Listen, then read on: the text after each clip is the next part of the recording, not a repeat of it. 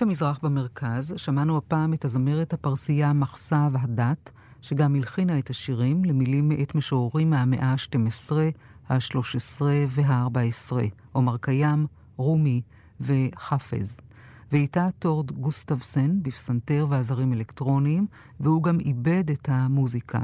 שרווין מוהג'ר בקמנצ'ה ואלי רחימי בכלי נקישה. המזרח במרכז ערכה ציפי ויצטום והגישה אילנה השכל.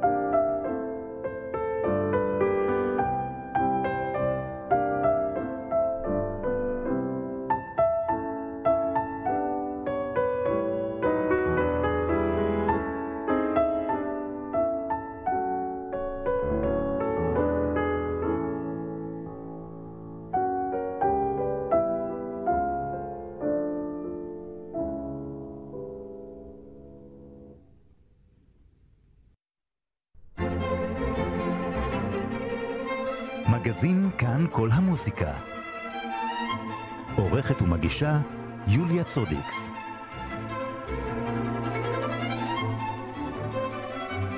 ערב טוב לכם, מאזיני כאן כל המוזיקה, את התוכנית מגזין, עורכת ומגישה יוליה צודקס, בהפקה אמיר ארניה.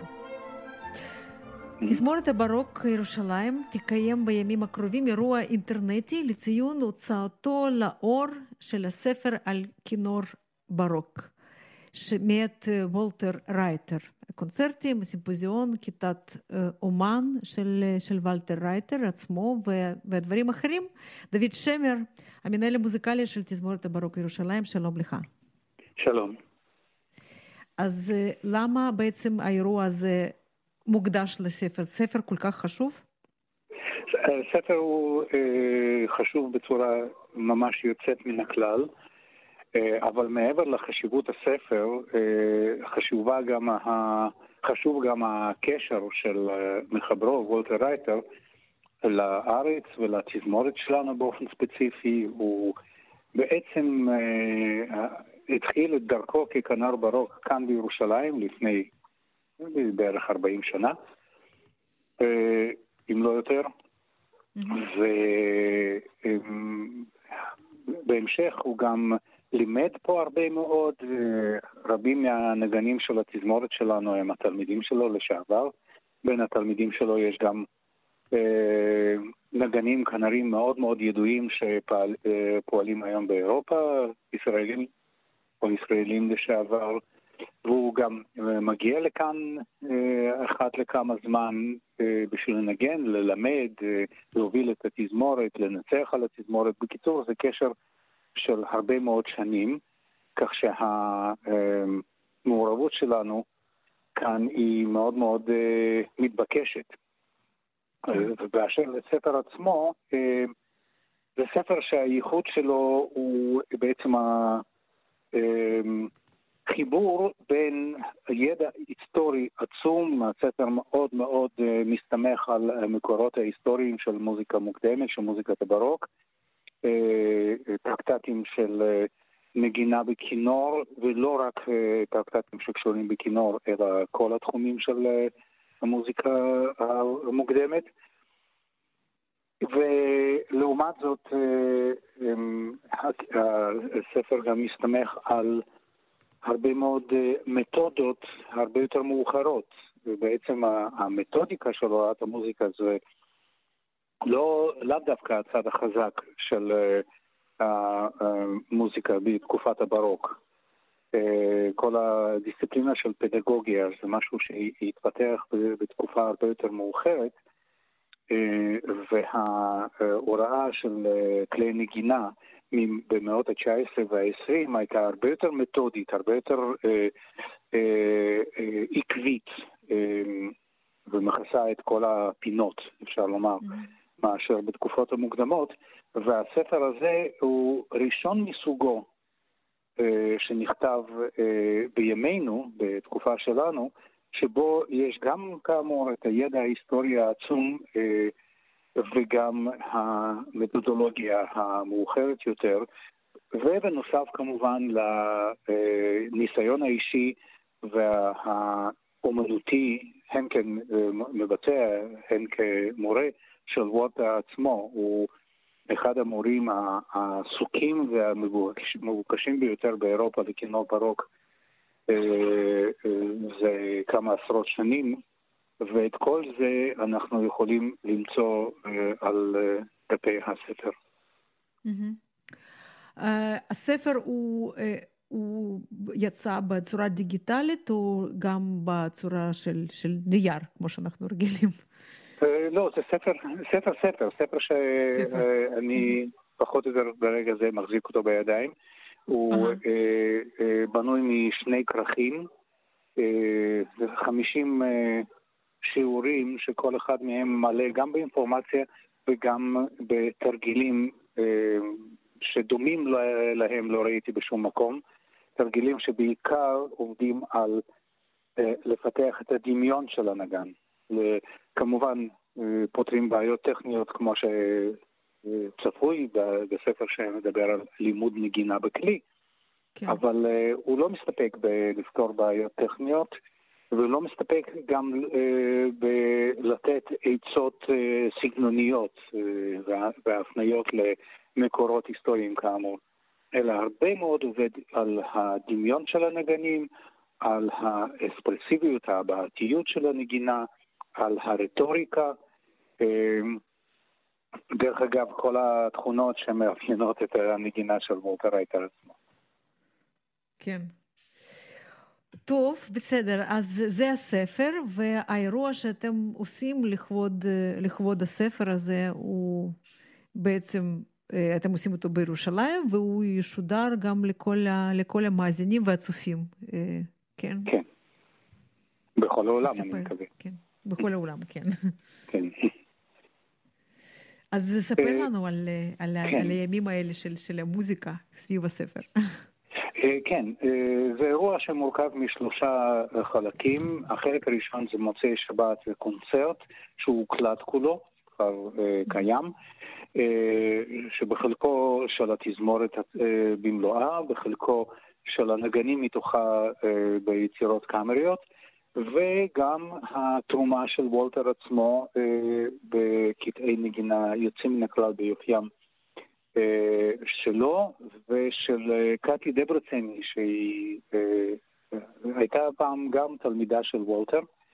והם עובדים הרבה מאוד ביחד, והיא היא בעצם גם היא התחילה את דרכה ככנרת ברוק אצלנו, בתזמורת שלנו, לפני הרבה שנים, והיא היום אחת הדמויות המרכזיות בתחום הזה באירופה, גם היא אה, שלחה לנו הקלטה בנגינתה של פסקה ביבר.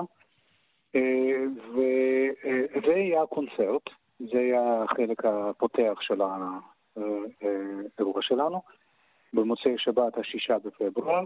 למחרת בבוקר, לא מוקדם, כדי לתת אה, אפשרות למשתתפים מאירופה, שאצלם השעון קצת שונה, משום מה, אה, גם להשתלב באירוע. אנחנו מקיימים סימפוזיון בינלאומי שמוקדש לספר ולנושאים הקשורים אה, בספר הזה, ומשתתפים אה, בו גם הנגנים כנרים כמו הכנרת הראשית שלנו, נועם שוס, וגם רייצ'ל פודג'ר, הקולגה של וולטר מאנגליה, כנרת יוצאת מן הכלל. כנרת ברוק, ופרופסור דיוויד אירווינג שידבר על הקשר בין הוראת כינור ברוק להוראת כינור בתחומים אחרים, כמו למשל מוזיקת העולם. ומוזיקולוג ישראלי שהיה תלמידו של וולטר עוד כשהיה ילד, דוקטור יואל גרינברג, שידבר על הטרקטטים הקומפוזיטוריים דווקא במאה ה-18. Mm-hmm. ומיד אחרי הסימפוזיון הזה יתקיים, תתקיים כיתת אומן, ובה וולטר ילמד שישה כנרים ישראלים צעירים, כנרי ברוק, או כאלה שמקווים להיות כנרי ברוק. וזה גם כאמור ישודר, הוא ילמד אותם דרך הזום וזה ישודר באינטרנט. זאת אומרת, אני פשוט רוצה להבין, הוא יהיה שם באוסטריה, נכון? לא, הוא, חי. הוא חי בלונדון. בלונדון, כן. כן. והכנרים יהיו פה, כל אחד כן. בבית שלו, והכל זה כאילו, זה, זה, זה כיתת אומן, פשוט שזה... שזה, שזה זה איך שאנחנו כולנו מלמדים פחות או יותר בשנה האחרונה. כן, נכון. יש לזה גם יתרונות מסוימים, למרות שכולנו מעדיפים שזה היה פיזי בכל זאת. כן, ברור. טוב, ואני רוצה לחדד למאזינים שלנו שזה קורה בסוף שבוע הזה, במוצאי שבת כבר בשבוע הזה, כן, וביום ראשון, נכון? כן, נכון. כן, שישה ושבעה בפברואר. ואולי עוד אפשר... שתי נקודות. כן. קודם כל אפשר להירשם, צריך להירשם לאירוע הזה, הוא חינמי, אבל כן. צריך להירשם ואפשר להירשם דרך האתר של התזמורת, יש שם טופס מאוד מאוד פשוט להרשמה. האתר זה www.jbo, Jerusalem Baroque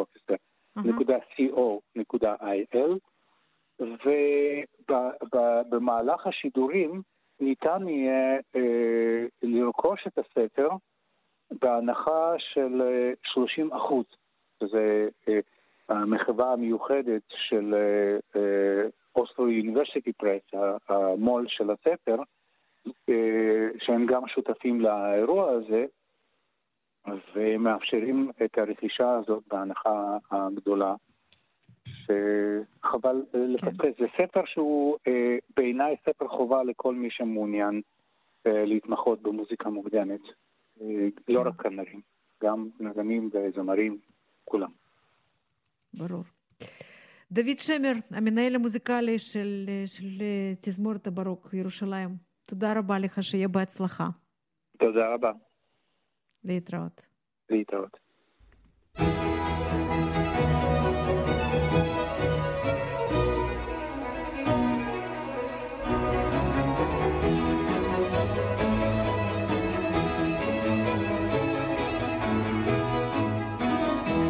Thank you.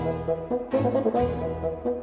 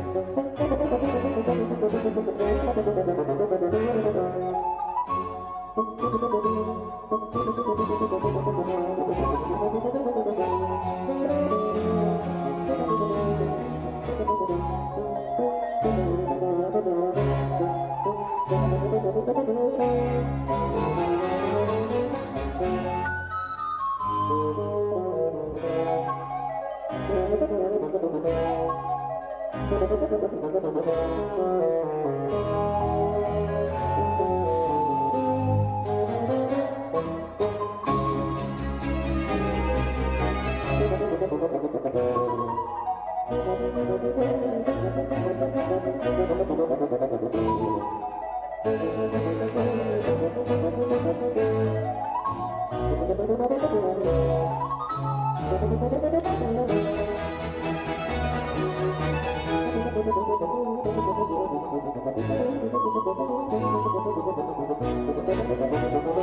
you.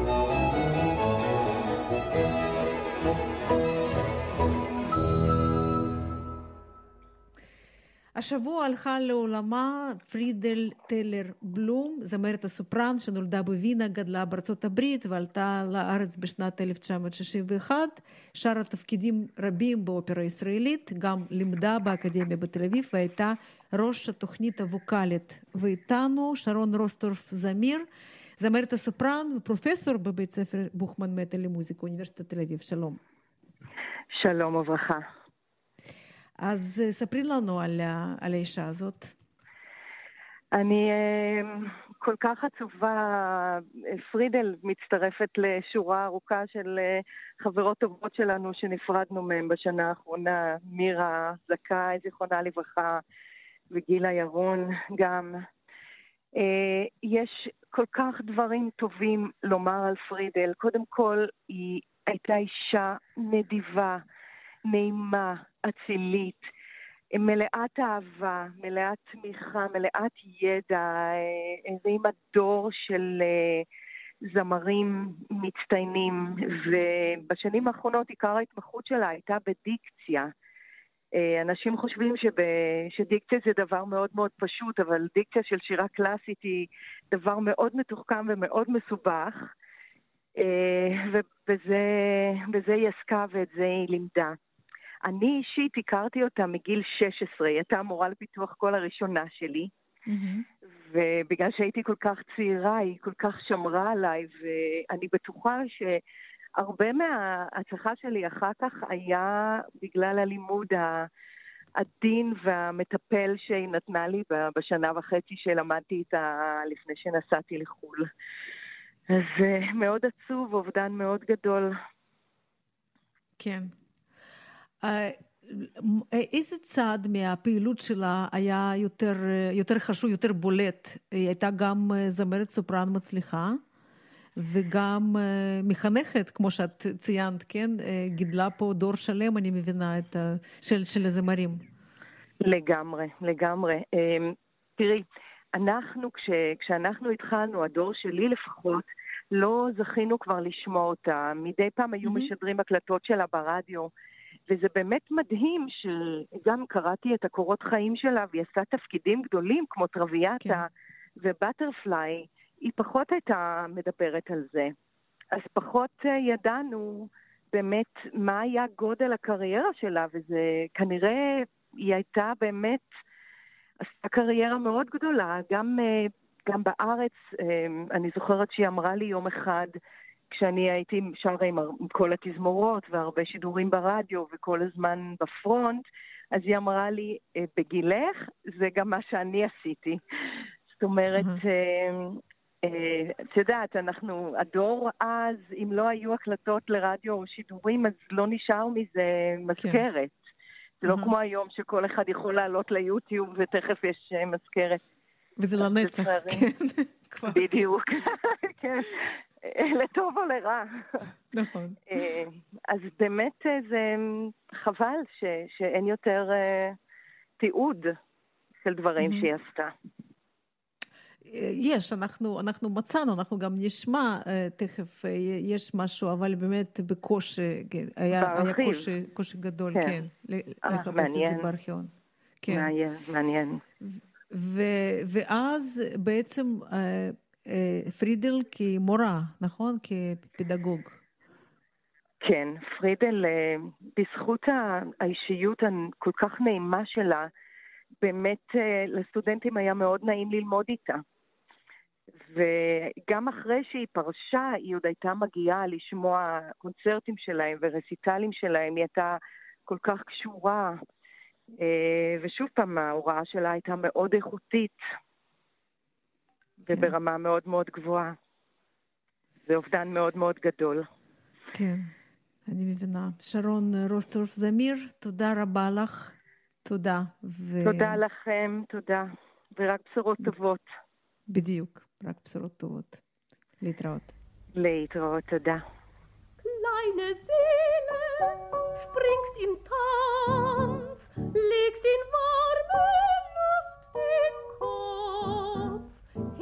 Füße aus glänzendem Gras, das der Wind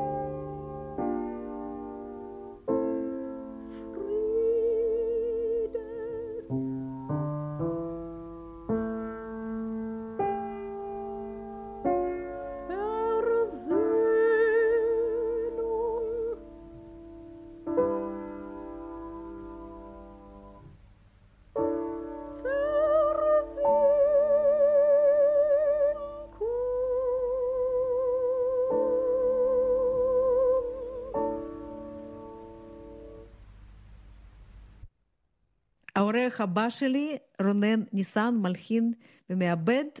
שלום רונן. שלום, צהריים טובים ושלום לכולם מווינה. רק תרשי לי לתקן אותך קלות, אני מנצח, מעבד וגיטריסט.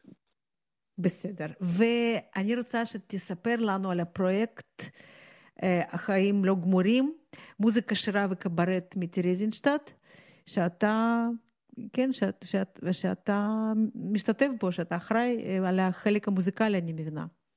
כן, בשמחה. הפרויקט הזה בעצם הגעתי אליו אה, מאחר והופעתי עם אחד הפרויקטים המוסיקליים שלי, חמישיית הטנגו הוויטנאית, הופענו עם אה, אה, מופע של טנגו ביידיש, טנגו יהודי, בעיר ורוצלב שבפולין.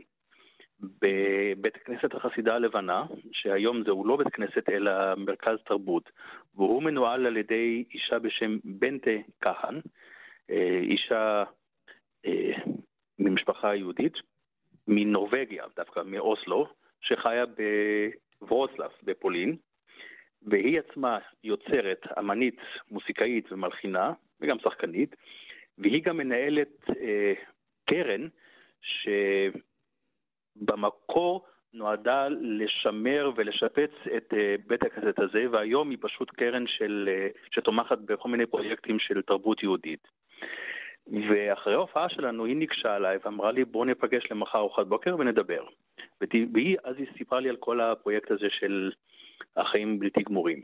חיים בלתי גמורים, Unfinished Lives באנגלית, אה, הוא בעצם מוקדש למוסיקה שיצאה מטרזנשטט, מהמחנה הנאצי טרזנשטט, שכידוע זה היה המקום היחידי שהנאצים אספו כל מיני אומנים יהודים מכל מיני תחומים, סופרים, מחזאים, מוסיקאים, רקדנים, זמרים, אה, יוצרים למיניהם, ושמו אותם שם בעיירה הזאת, בגטו הזה, בצפון צ'כיה, ליד הגבול עם גרמניה, ופשוט נתנו להם בכוונה אפשרות ליצור שם בסוג של פרופגנדה בעיקר מול הצלב האדום. כלומר, להראות, mm-hmm. הנה, תראו את היהודים, איך הם יוצרים, איך הם חיים, אה, הכל נפלא. ובכל הרייך השלישי זה היה המקום היחידי שיוצרים יהודים יכלו עדיין להמשיך וליצור. והאושר שיצא משם הוא פשוט אה, מדהים. אז יש לנו את המוסיקה האומנותית של מלחינים כמו אולמן וקליין והאסה. אבל יש לנו גם דברים אחרים. יש לנו יוצרת בשם אילזה ובר, שהיא הייתה מלחינה ועיתונאית, בחורה צעירה יהודייה, שנשלחה לשם על ידי הנאצים, היא והבן הקטן שלה. ושם היא שימשה כאחות בבית החולים לילדים, ועדיין כתבה שירים וטקסטים, חלקם בהלחינה וחלקם לא. חלק מהלחנים גם עבדו מאז, כי אף אחד לא כתב אותם. היא כתבה את הטקסטים, אבל לא את המנגינות.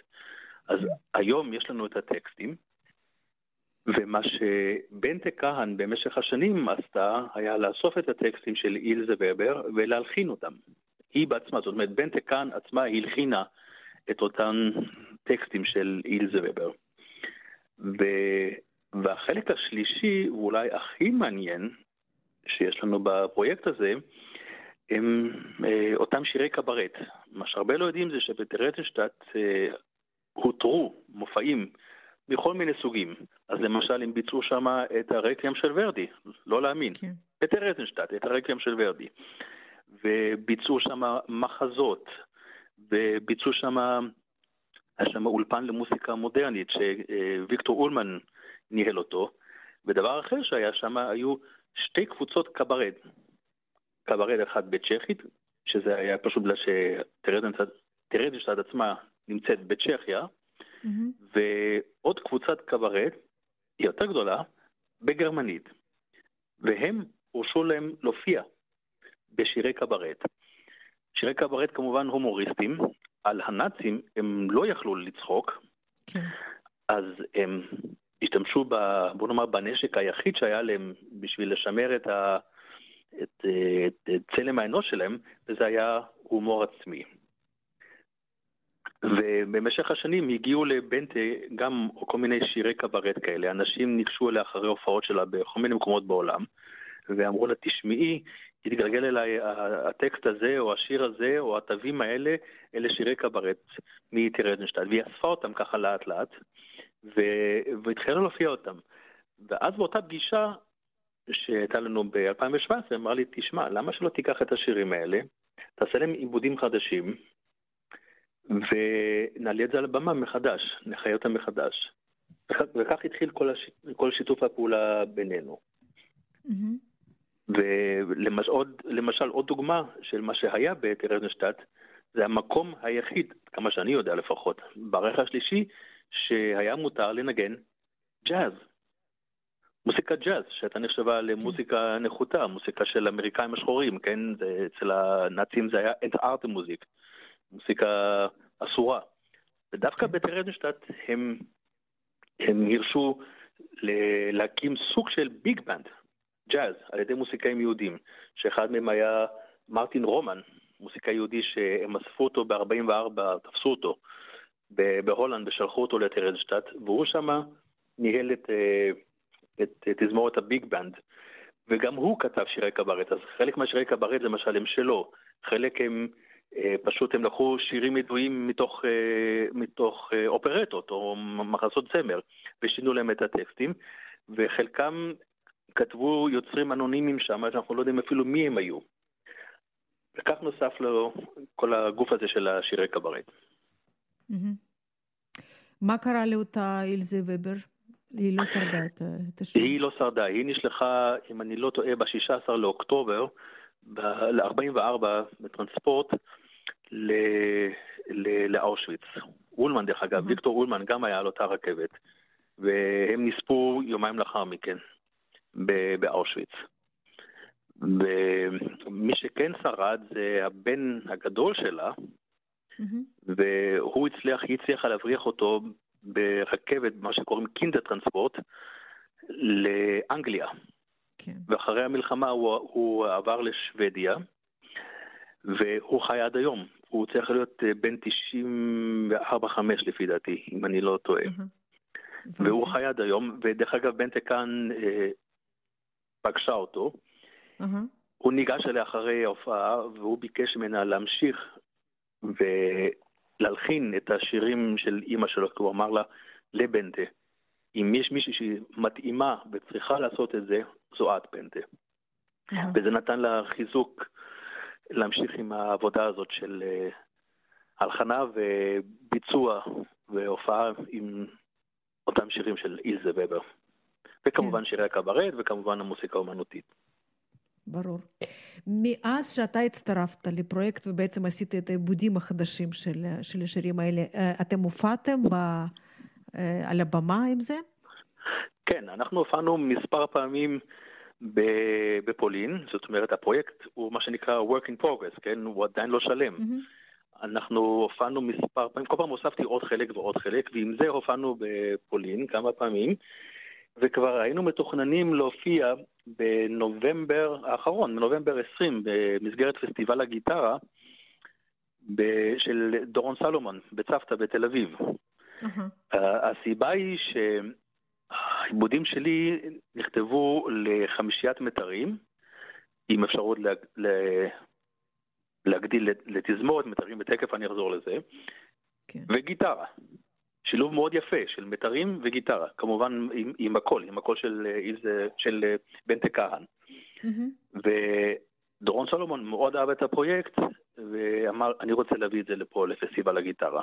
וכבר היו מגעים עם השגרירויות למיניהם לגבי, את יודעת, העניין של הטיסות ו... כן. והלנה ושכר אומנים וכולי וכולי, ואז באה קורונה. אותו דבר כן. קרה גם עם פסטיבל גיטרה בפאסאו בגרמניה. שהיינו צריכים להופיע בו בעצם במרץ 21, זאת אומרת, חודש הבא. כמובן גם זה כרגע נכנס למקפיא, אנחנו לא יודעים מה יקרה עם זה, כולם בעמדת המתנה לראות אה, איך כן. נצא מהמשבר. ברור. מה שכן קורה, מה שכן קרה זה שהיו בינתיים אה, שידורי סטרים אונליין של חלקים מהפרויקט. אז למשל בסוף אוגוסט יצא לי להיות עם חמישיית הטנגו בהופעה בוורשה, הופעה בפסטיבל מוסיקה יהודית בוורשה עם, עם אותה תוכנית של מוסיקה, של טנגו יהודי, ולאחר מכן נסעתי לברוצלב ועשינו הקלטות של אותם שירי אילזה ובר, וזה שודר ב-9 לנובמבר, קונצרט מיוחד אונליין כמובן, לקריסטלנח, לליל הבדולח. Mm-hmm. ובחודש הבא, בתחילת מרץ, מתוכנן, מתוכננת שוב הקלטה וגם אה, צילומים, הפעם עם תזמורת, תזמורת מיתרים, לכן אמרתי אני אחזור לעניין של המתרים. כן. זאת אומרת, הפרויקט גודל מה שנקרא, גם, גם גודל פיזית. אנחנו אומרים מחמישיית מיתרים לתזמורת מיתרים. ובפרויקט, ובהקלטות האלה אנחנו נקליט גם עוד כמה שירים חדשים של, אה, יותר נכון, עיבודים חדשים של אילזה ובר, בנטה כהן, וגם אה, עיבוד חדש שלי לשיר "אני מאמין", השיר הידוע, mm-hmm. שלא קשור בעצם לטרזנשטט, אה, אבל בנטה רוצה לשיר אותו גם בניגון שהיא שמעה בתור ילדה קטנה מסבא שלה, והיא זוכרת אותו עד היום. והסיבה לצילומים האלה, להקלטות ולצילומים בתחילת החודש הבא, בתחילת מרץ, הם עושים שוב קונצרט מיוחד וירטואלי לכבוד בית הכנסת החדש, הסו קולד חדש של ורוצלב, שנהרס בליל הבדולח, והצליחו לשחזר את הפנים שלו בצורה וירטואלית. ובקונצרט יהיה פשוט טיול רגלי, ממוחשב כמובן, בתוך בית הכנסת הגדול של ורוצלב שנהרס, משולב עם uh, קטעי מוסיקה, עם הופעות, עם בנטה כהן ותזמורת המיתרים הזאת, עיבודים שלי. אז אני מקווה שאני אצליח להגיע במרץ לפולין ולנצח על התזמורת בהקלטות. טוב, זה מהדברים המעטים שהקורונה הביאה לנו, את, את כל הווירטואליות הזאת, שיכול להיות שהיא נכון. תישאר איתנו, אבל כן, הלוואי שרק את זה, ואנחנו נוכל ליהנות מה, מהופעות החיות, וכמובן כן. אין, אין כמו, כן, לראות את זה מ...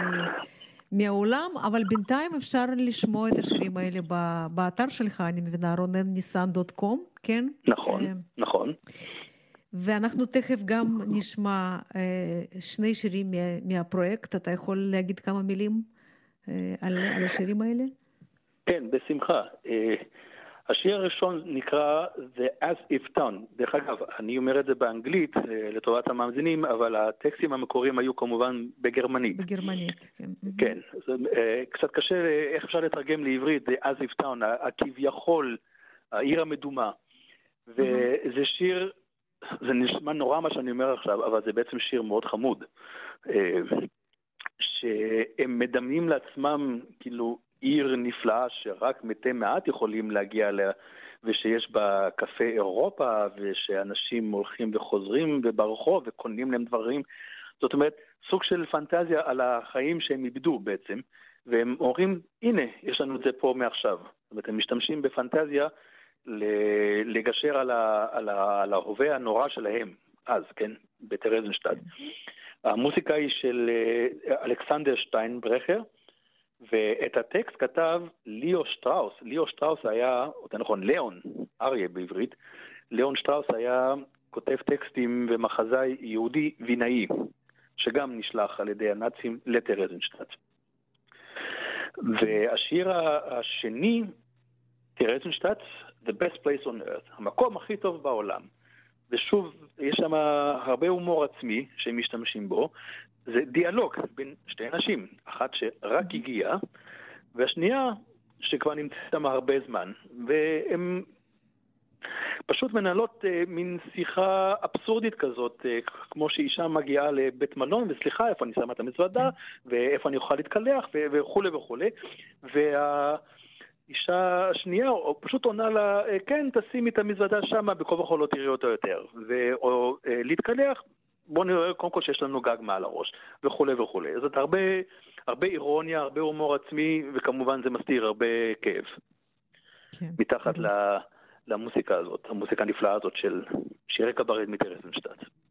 ואתה יודע, רונן, עכשיו חשבתי על זה, וגם לנו זה נותן עכשיו קצת פרופורציות גם, כי אנחנו כל כך עסוקים בדבר הזה שקרה לנו עם הקורונה, אז כן, אולי כדאי לשמוע את השירים האלה ובכלל, כן, לחשוב על זה. רונן, אני מאוד מאוד מודה לך, שיהיה בהצלחה, ואני באמת מאוד מקווה שאנחנו נשמע את זה בקרוב פה בארץ, מן הבמה, ותודה ש... שהשתתפת בתוכנית שלנו.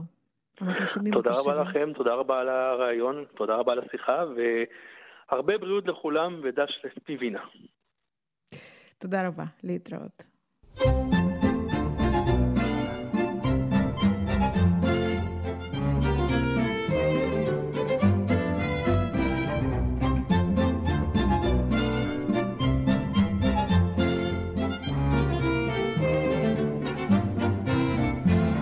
I know a little city where order can be found.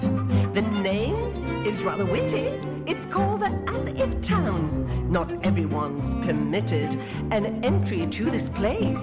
Just the specially selected who belong to the As If race. They live a life prosaic, as if real life it were, enjoying tales archaic, as if the truth it were. And people on the streets make haste and plunge along to finish inane deeds. They act as if day long the cafe in the center, like Cafe de l'Europe, with the music and the banter, one feels as if there's hope. And people treat each other to gestures crude and stiff. At home they wear nobody, here they pretend as if. And all day long one sips as if coffee. However, on Saturday, yes, on Saturday, you get as if chopped liver. One lies up for one soup, as if it were delicious, and searches with a loop for food as if nutritious.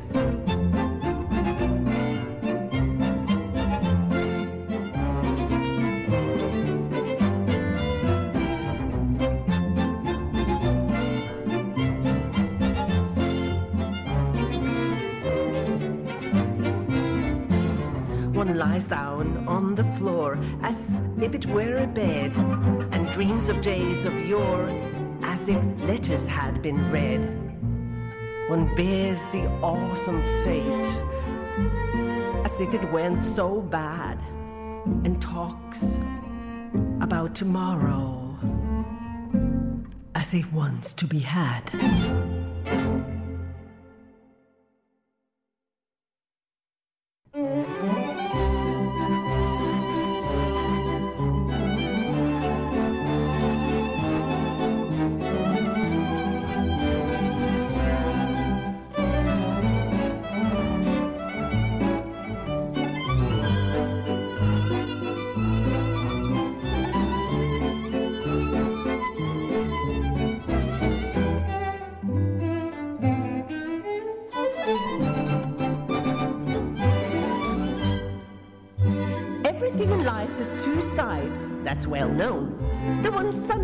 Other dark, we can't bemoan.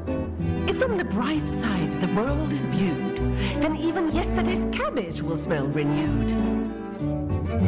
Let's pretend, for the sake of sanity, that the sunny side is the only reality. If you find the motto to have merit and worth, then Theresienstadt is the best place on earth.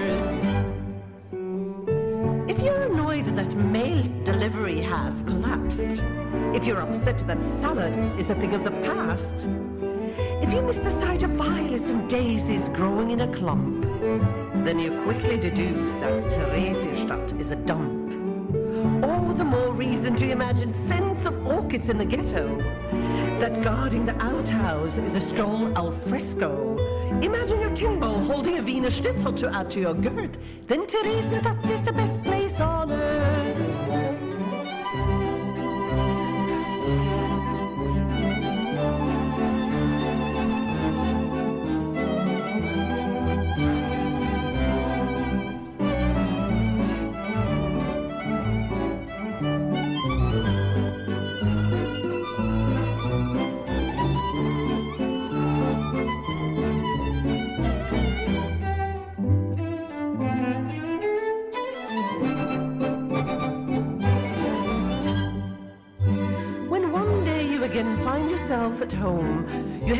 for or Tivoli to casually roam. Go to the theatre or to a bar. For a sherry cobbler, gin, or real caviar. When your child's arms tenderly embrace you, when finally your love of family is on view, when you are alive, free, and have given birth, then Theresienstadt is the best place on earth. As the years pass on and the sand runs out, all around you young beings grow and sprout. Then you'll have what your heart so much desires. And when your grandchild asks curiously, Tell me, Granny, was your youth spent happily? Then, brimming with emotion, speak out, tears concealing your mirth.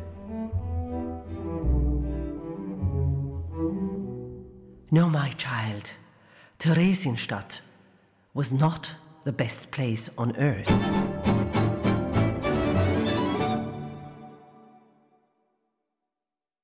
המנצח עומר ולבר קיבל מינוי חדש, מנהל של פולקסופר בווינה לחמש שנים הבאות, ועומר ולבר איתנו על הקו, שלום. שלום. וברכות חמות כמובן על, ה, על התפקיד הזה, על התפקיד החדש. תודה, תודה רבה. והעבודה בעצם מתחילה בספטמבר 2022, אז אנחנו גם נקווה שעד אז הכל יסתדר. כן, לגמרי, זה גם היה חלק מה... כמובן חלק מהשמחה ומהשיקולים, אה, בכל זאת, אה, כשיש אופק, כבר הדברים נראים אחרת. כן, אז אה, תספר לנו על, ה, על, על המקום הזה, פולקס אופרס, כאילו זה, זה אופרה עממית, אבל בעצם זה בית אופרה לכל דבר בווינה, נכון? כן, כן, בוודאי. בווינה יש בעצם שלושה בתי אופרה גדולים, יש את השטאטסופר, יש את הפולקסופר ויש את תיאטר אנדרווין. בכל תיאטרון יש לו את הרפרטואר הכללי שכולם עושים, ולכל תיאטרון יש איזה נישה מסוימת. בתיאטרון הזה הנישה היא לצורך העניין כל ההיסטוריה והמסורת של האופרטות, ושל, ושל נקרא לזה אופרה תיאטרלית או תיאטרון אופרה, שזה משהו שאני אישית מאוד, מאוד מחבב. אבל בוא נגיד כאן הסיבה לכל הדבר הזה היא פשוט בגלל השותפה שלי שם, כי מי שמונתה שם להיות אינטנדנטית היא אחת הבמאיות הכי גדולות היום בעולם, לא תדבר, קוראים לה, היא בחורה הולנדית, בגיל שלי נולדה אגב בול באותה שנה כמוני, והיא ממש משהו יוצא מן הכלל, וברגע שהיא קיבלה את המינוי היא התקשרה ואמרה בוא נעשה משהו. כי בעצם התיאטרון היה בשנים האחרונות קצת, נקרא לזה, בצד. מכל מיני סיבות. הסיבה העיקרית היא שפשוט האינטנדנט שהיה שם בשנים האחרונות החליט לעבוד בלי מנהל מוזיקלי, וזה כמובן דרדר, דרדר מאוד את התיאטרון מבחינה מוזיקלית, ועכשיו ההנהלה החדשה החליטה לבחור בעצם במנצח כמו שצריך, באינטנדנטית כמו שצריך, בשביל באמת לעשות שם איזשהו שינוי. ומבחינה הזו, אם, את יודעת, אני טוב בשינויים, אז כאילו, אנחנו מראים, אנחנו עושים, כבר עכשיו התוכניות שאנחנו עושים וכל מה שאנחנו מארגנים, זה באמת משהו, זה הולך להיות די יוצא דופן. אז שתף אותנו במשהו מהתוכניות העתידיות. טוב, יש, האמת יש המון המון דברים. כי קודם כל, החלק הטוב והמעניין בתפקיד כזה זה שאני די יכול לעשות מה שאני רוצה גם ברמה הארגונית. זאת אומרת, אני יכול, אני צריך להביא בעצם את כל הצוות שלי. זאת אומרת, למשל, האסיסטנטית שלי ומנצחת הבית הולכת להיות האסיסטנטית שלי, קרן קגרליצקי, מנצחת ישראלית צעירה שהייתה אצלי גם ברעננה. ואחרי זה היא גם ב-BBC אה, הייתה, וגם בפלרמו עכשיו, והיא גם תהיה שם, רק ששם יהיה לה כמובן תפקיד עוד יותר רחב, והיא תהיה אחראית בעצם על כל, ה... על כל המנצחים, נקרא לזה. כי אני קיבלתי החלטה שאני, במקום להזמין המון מנצחים אורחים, אני מעדיף ליצור צוות של חבר'ה צעירים נורא נורא מוכשרים, ולשים עליהם על הכתפיים את רוב העבודה. שזה משהו שאף בית האופרה בעולם בעצם לא עשה בצורה כל כך מוצהרת, פוליטית נקרא לזה. במקום פשוט לבזבז כסף על מנצחים בינוניים, אנחנו מבזבזים פחות כסף על מנצחים מוכשרים. זה, זה, זה השיקול, זה השיקול העיקרי, ו, ונותנים הזדמנות בעצם להמון המון חבר'ה צעירים. ועכשיו אנחנו מתחילים לאסוף את אותם חבר'ה צעירים, יש לנו כבר עוד בחורה מאיטליה, ויש בחור מאוסטריה, ויש בחור מאנגליה, ויש עוד בחור מאיטליה, ואני בעצם מתחיל לבנות צוות של אנשים שפגשתי בשנים, של צעירים שפגשתי בשנים האחרונות. הם חלקם עם יותר קריירה, חלקם עם פחות קריירה, ואנחנו מנסים את כולם בעצם להביא לתוך הדבר הזה, וזה גם יהיה נכון לגבי הזמרים, זה יהיה נכון לגבי הבמאים, זאת אומרת, אנחנו מנסים, זאת אומרת, אנחנו רוצים, בוא נגיד, אידיאלי יהיה שאם מישהו מגיע לווינה והוא מתלבט מה ללכת לראות, אז הוא יודע שאצלנו הוא אולי לא יראה את אנה נטרפקו, אבל הוא יראה את זו שתהיה אנה נטרפקו. אמ, והוא יודע. שלפחות אצלנו יש משהו, הוא אומר בוא, בוא נראה באמת, זה לא משהו מסורתי, זה משהו של אוונגרד, בוא נראה מה, מה הולך היום בעולם נקרא לזה. אנחנו מנסים לבנות עכשיו את כל הדבר מתכוון, הזה. כן? הכל, גם רפרטואר, גם בימוי, גם הזמרים, זאת אומרת, ה- אה, כי תראי, להילחם בשטאצ-אופר אני לא יכול במובן הזה של, גם לא מבחינה תקציבית וגם לא מבחינה זה שאני לא תיאטרון שאמור מחר להזמין את הכוכבים הגדולים לעשות ארבע הצגות של באטרפליי, זה לא מה שמעניין אותנו לעשות. אה, אהה. אנחנו מעדיפים לעשות דברים קצת יותר, יותר ניסיוניים ולחפש אנשים ולבנות לבנות דברים שיש להם מסר אומנותי וחיבור סוציאלי ודברים ש... אה, אני, אני, זה פחות, התיאטרון הזה, אנחנו רוצים שהוא פחות יהיה תיאטרון של copy-paste כזה. כי עד עכשיו זה, זה היו גם אה, הרבה אופרות מסורתיות וגם קצת מיוזיקלס אמריקאים, נכון? ו- בדיוק, הם פשוט, התיאטרון. הלך לכיוון מאוד, אה, מאוד נקרא לזה כלכלית מוצלח. אהה. תחשבי, תחשבי שבחמש שנים האחרונות ממוצע מכירת הכרטיסים הוא 97 אחוז. זאת אומרת, 97 אחוז מהערבים בשנה הם מלאים, אוקיי? כן, אה, שזה לדעתי. כמובן אומר, אה, אומר שהיה ניהול, כמו שאני רואה את זה, זה אומר שהניהול היה לא טוב. כן? כי מנהל חכם צריך לדעת שהוא צריך לדעת איך להיכנס לחובות על הדברים המתאימים ולכסות אותם בעזרת דברים אחרים. אמ, וכאן זה מנהל שפשוט אה, רק מכר כרטיסים, שזה על הכיפאק. אבל זה לא, זה לא, לא הולך לשום מקום. אז כמובן שאת כל הנושא של המיוזיקלס וכל זה אנחנו מבטלים לחלוטין. אמ, כמעט לחלוטין, בוא נגיד, אנחנו נשאיר אולי משהו בקיץ, נחמד לילדים או משהו, אבל עקרונית זה משהו שלא יהיה, ב, ללא, לא יהיה בכלל בפוקוס. אמ, ולעומת זאת המון המון המון המון דברים אחרים. כן, זה נשמע, נשמע ממש ממש מעניין. תגיד, מה עם סימפונט רעננה? אתה ממשיך? כן, בינתיים אנחנו, איך אומרים, לצערי, אה, זה, זה נורא מוזר, אבל אני חושב שמאז שאני בן 19, לא היו יותר מארבעה חודשים שלא ראיתי את החבר'ה בסימפונט, ועכשיו אני כבר בערך כמה? שנה לא הייתי בארץ. כן. והפעם האחרונה שראיתי את האנשים זה היה בנובמבר, אני חושב, האחרון היינו בארץ. אה, זו סיטואציה מאוד מאוד מאוד מאוד מוזרה. והאמת היא שהייתי אמור לבוא עכשיו ממש, אבל מה זה הייתי אמור? אני אמור לבוא עכשיו בפברואר לעשות בידוד והכל, אבל אני חושב שגם זה כבר לא יצא. ב- בינתיים אין אפילו שדה תעופה. כן, אז- זהו, אז זהו, אז אני לא יודע גם זה, איך זה בדיוק ילך. אה, כן, מה אני אגיד? אה, סיטואציה מאוד מאוד מאוד אה, מאוד מוזרה, אבל אצלי זה ככה, האמת היא, גם עם התזמורת שלי באנגליה, לא ראיתי אותם כבר המון זמן. המקום היחיד שאני מצליח פחות או יותר להחזיק איזשהו continuity זה פה בפלרמו, איפה שאני עכשיו. כן. עכשיו, עומר, אני ב press release של פולקסאופר, אני קראתי על זה שהוצאת ספר, נכון? כן. כן. לפני שנה ומשהו.